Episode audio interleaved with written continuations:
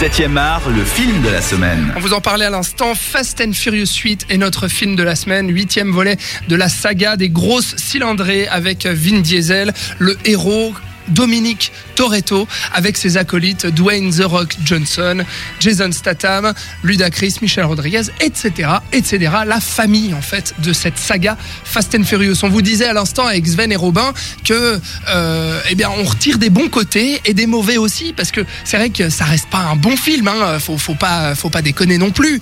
Euh, on n'est pas là devant euh, un je veux dire de, de, de l'art cinématographique très pensé, Non, on est là pour se faire de la thune. On mais est là pour se faire plaisir aussi. Et pour- enfin pour eux pour se faire de la thune, nous pour se faire plaisir. Se et divertir. franchement, on se fait sacrément plus plaisir que dans d'autres blockbusters qu'on a vu récemment, genre Kong. C'est vrai, c'est vrai, tout à fait. Et puis ça nous fait rire aussi, parce que ce qui est assez spécial dans ce Fast and Furious 8, c'est qu'il y a une autodérision assez bien sentie. En tout cas, j'ai trouvé, euh, dès le début, on voit cette fameuse scène, euh, Sven, avec euh, The Rock, qui est, qui est censé arrêter, on va dire, enfin, comment, être repenti, pardon, qui a arrêté le, travail, et puis qui ne veut plus aller faire des missions avec les autres personnages les autres bolides. Et qui donc euh, entraîne, pardon, je vais y arriver, qui entraîne une équipe de soccer féminine et puis euh, qui se retrouve à faire le AK. Et c'est assez extraordinaire cette scène, Sven. Ça, le AK, c'est vrai que c'est vachement drôle. Euh, En tout cas, pour l'ouverture de la séquence, c'est vraiment très drôle. Et je trouve que le plus, le plus drôle aussi, c'est le dialogue avec le, représentant des autorités gouvernementales. Je Oui. pas, un agent du, de la CIA ou que sais-je. Et qui, qui lui explique un peu euh, comment, est, comment est perçu ce, ce bonhomme qui est euh, de rock. euh, à côté de toutes ces, toutes ces femmes et toutes ces mères en transe. Donc Ouais. ça, je trouve ça déjà vachement drôle. Et surtout, il il y a quand même aussi une- un, un petit son d'intérêt aussi sur la culture pop avec Tay Tay. Donc euh, on va pas casser l'ambiance. Taylor Swift, Taylor qui est cité par The Rock, c'était assez drôle. Et puis euh, on poursuit bien entendu avec euh, cet affrontement Jason Statham The Rock dans la prison qui est très drôle, on en a parlé. Et puis euh, cette fameuse scène dans l'avion où Jason Statham va récupérer un bébé, Robin. Oui, ça c'est trop bien. Euh, voilà, c'est- il fait du statam, c'est-à-dire qu'il fait n'importe quoi. Il a un flingue dans une main, il a une, Il casse des têtes. il casse des têtes, puis dans l'autre main il a, euh, il a un, comment on dit, un support pour bébé avec un bébé dedans. Ouais. Et puis il va casser des têtes avec un bébé. Voilà. Et donc ça, marche, ça marche du tonnerre parce que c'est trop bien. Non mais c'est vrai que c'est ça qui marche euh, justement dans, ce film, c'est cet humour bien senti, cette autodérision de se dire on est là pour se faire plaisir, on n'est pas là pour réfléchir, on sait très bien que de toute façon notre film est bête, on va prendre un scénario avec des facilités immenses quoi, je veux dire, on a quand même Charlize Theron en cyberterroriste, il suffit de 2-3 clics sur un ordinateur pour piloter des missiles de sous-marins, enfin je veux dire, c'est tout des trucs comme ça qui arrivent, c'est tellement gros qu'en fait faut débrancher son cerveau et se dire on s'en fiche, on est là pour déconner, se faire plaisir. Ouais, ce si que on, les acteurs ont réfléchit, compris. si on réfléchit un tout petit peu plus loin, c'est vrai qu'il y a plein plein de trucs qui vont pas. Ne serait-ce déjà que euh, le rapport des autorités par rapport à Charlize Theron, est-ce que ça, son personnage souhaite faire, ce qui finalement n'est pas si méchant que ça? Ah, ah, ah, ça, ouais. Ça s'est pas développé, en tout cas, hein. Non, non, mais bien sûr que non. Non, mais voilà, c'est à part éventuellement Vin Diesel qui a vraiment l'air de s'y croire, mais euh, vraiment du tonnerre, genre euh, baboulinet machin. Ouais, c'est qui s'y croit. Lui, il est Ouais, très ouais, non, sérieux. lui, quoi. lui, il est à fond premier degré euh, machin, mais tous les autres, De Rock et Statham en particulier, parce qu'on sait qu'ils ont ce, ce sens de l'autodérision, ce sens de, de la mise en scène finalement. hein. On rappelle De Rock à la base c'est un catcheur Ouais. qui maintenant s'est lancé dans le cinéma, donc il a cette patte, cette, euh, cette euh, facilité aussi, cette aisance vocale. Et Statham, parce que ben on le connaît, c'est du, il fait du Statham, donc euh, donc ça marche, ça marche plutôt bien.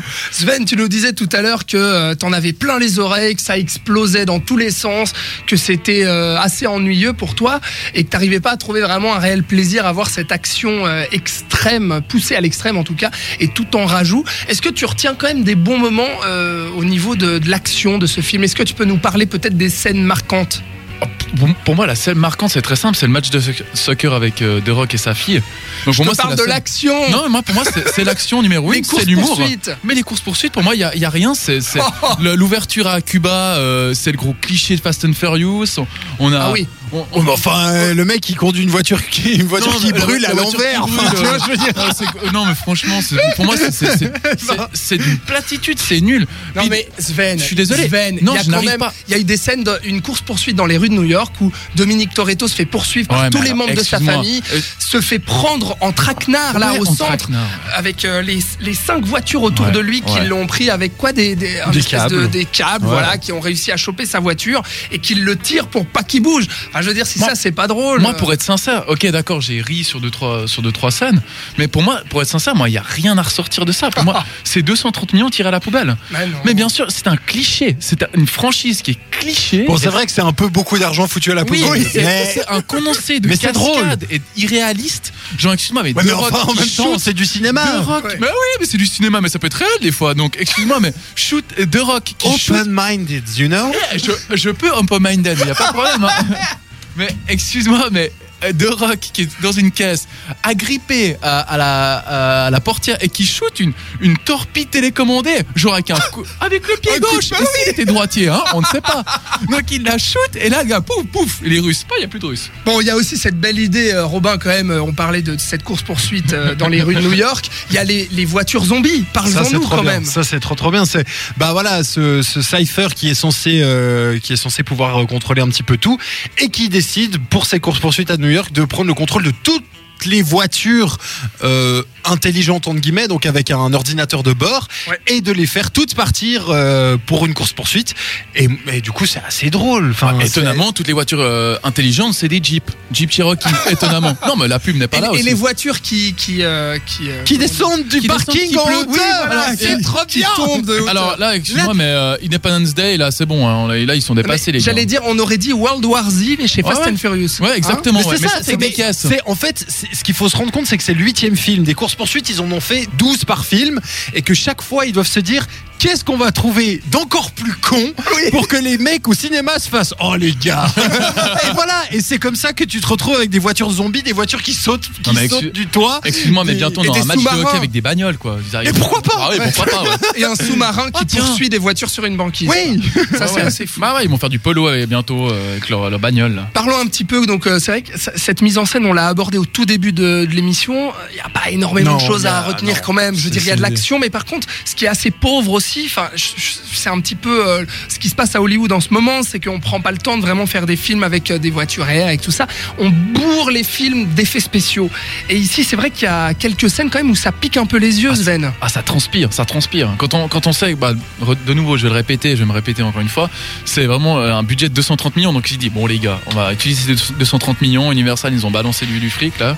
Donc, donc, ils essayent un maximum de tout faire péter. Mais de toute façon, c'est- c'est- je suis désolé de revenir là-dessus, de- sur cette, ce public qui va y voir. C'est des mecs qui ont les fenêtres ouvertes avec leur, leur bagnole euh, tunée, avec leur musique à fond Daddy Yankee. Et ils vont kiffer ça. Ils vont kiffer ça à fond. Je suis Mais désolé. oui, Je bah, nous aussi, tu vois, avec mais Romain. Ça pique tellement les yeux parce que c'est- mais ils se disent parce que les gens vont bouffer ça. Ils vont bouffer ça parce que c'est c'est tellement ça pète dans tous les sens. Ils disent ouais c'est trop bien Matt. Et d'ailleurs, il bouffe déjà parce que paraît-il que Fast and Furious 8 a fait le meilleur démarrage de toute la saga euh, Ah ouais. depuis sa sortie en Ah salle ouais. hier. Ouais, ah bah quand même les gens sont quand même bien bêtes. hein.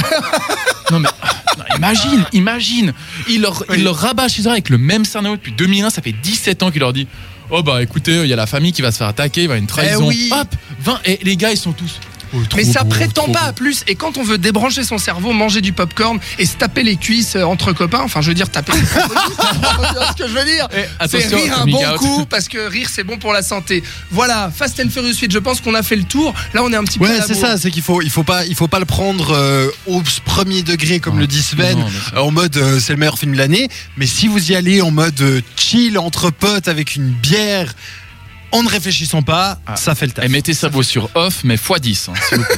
Merci beaucoup, Sven, Robin, pour avoir euh, débattu sur Fast and Furious 8.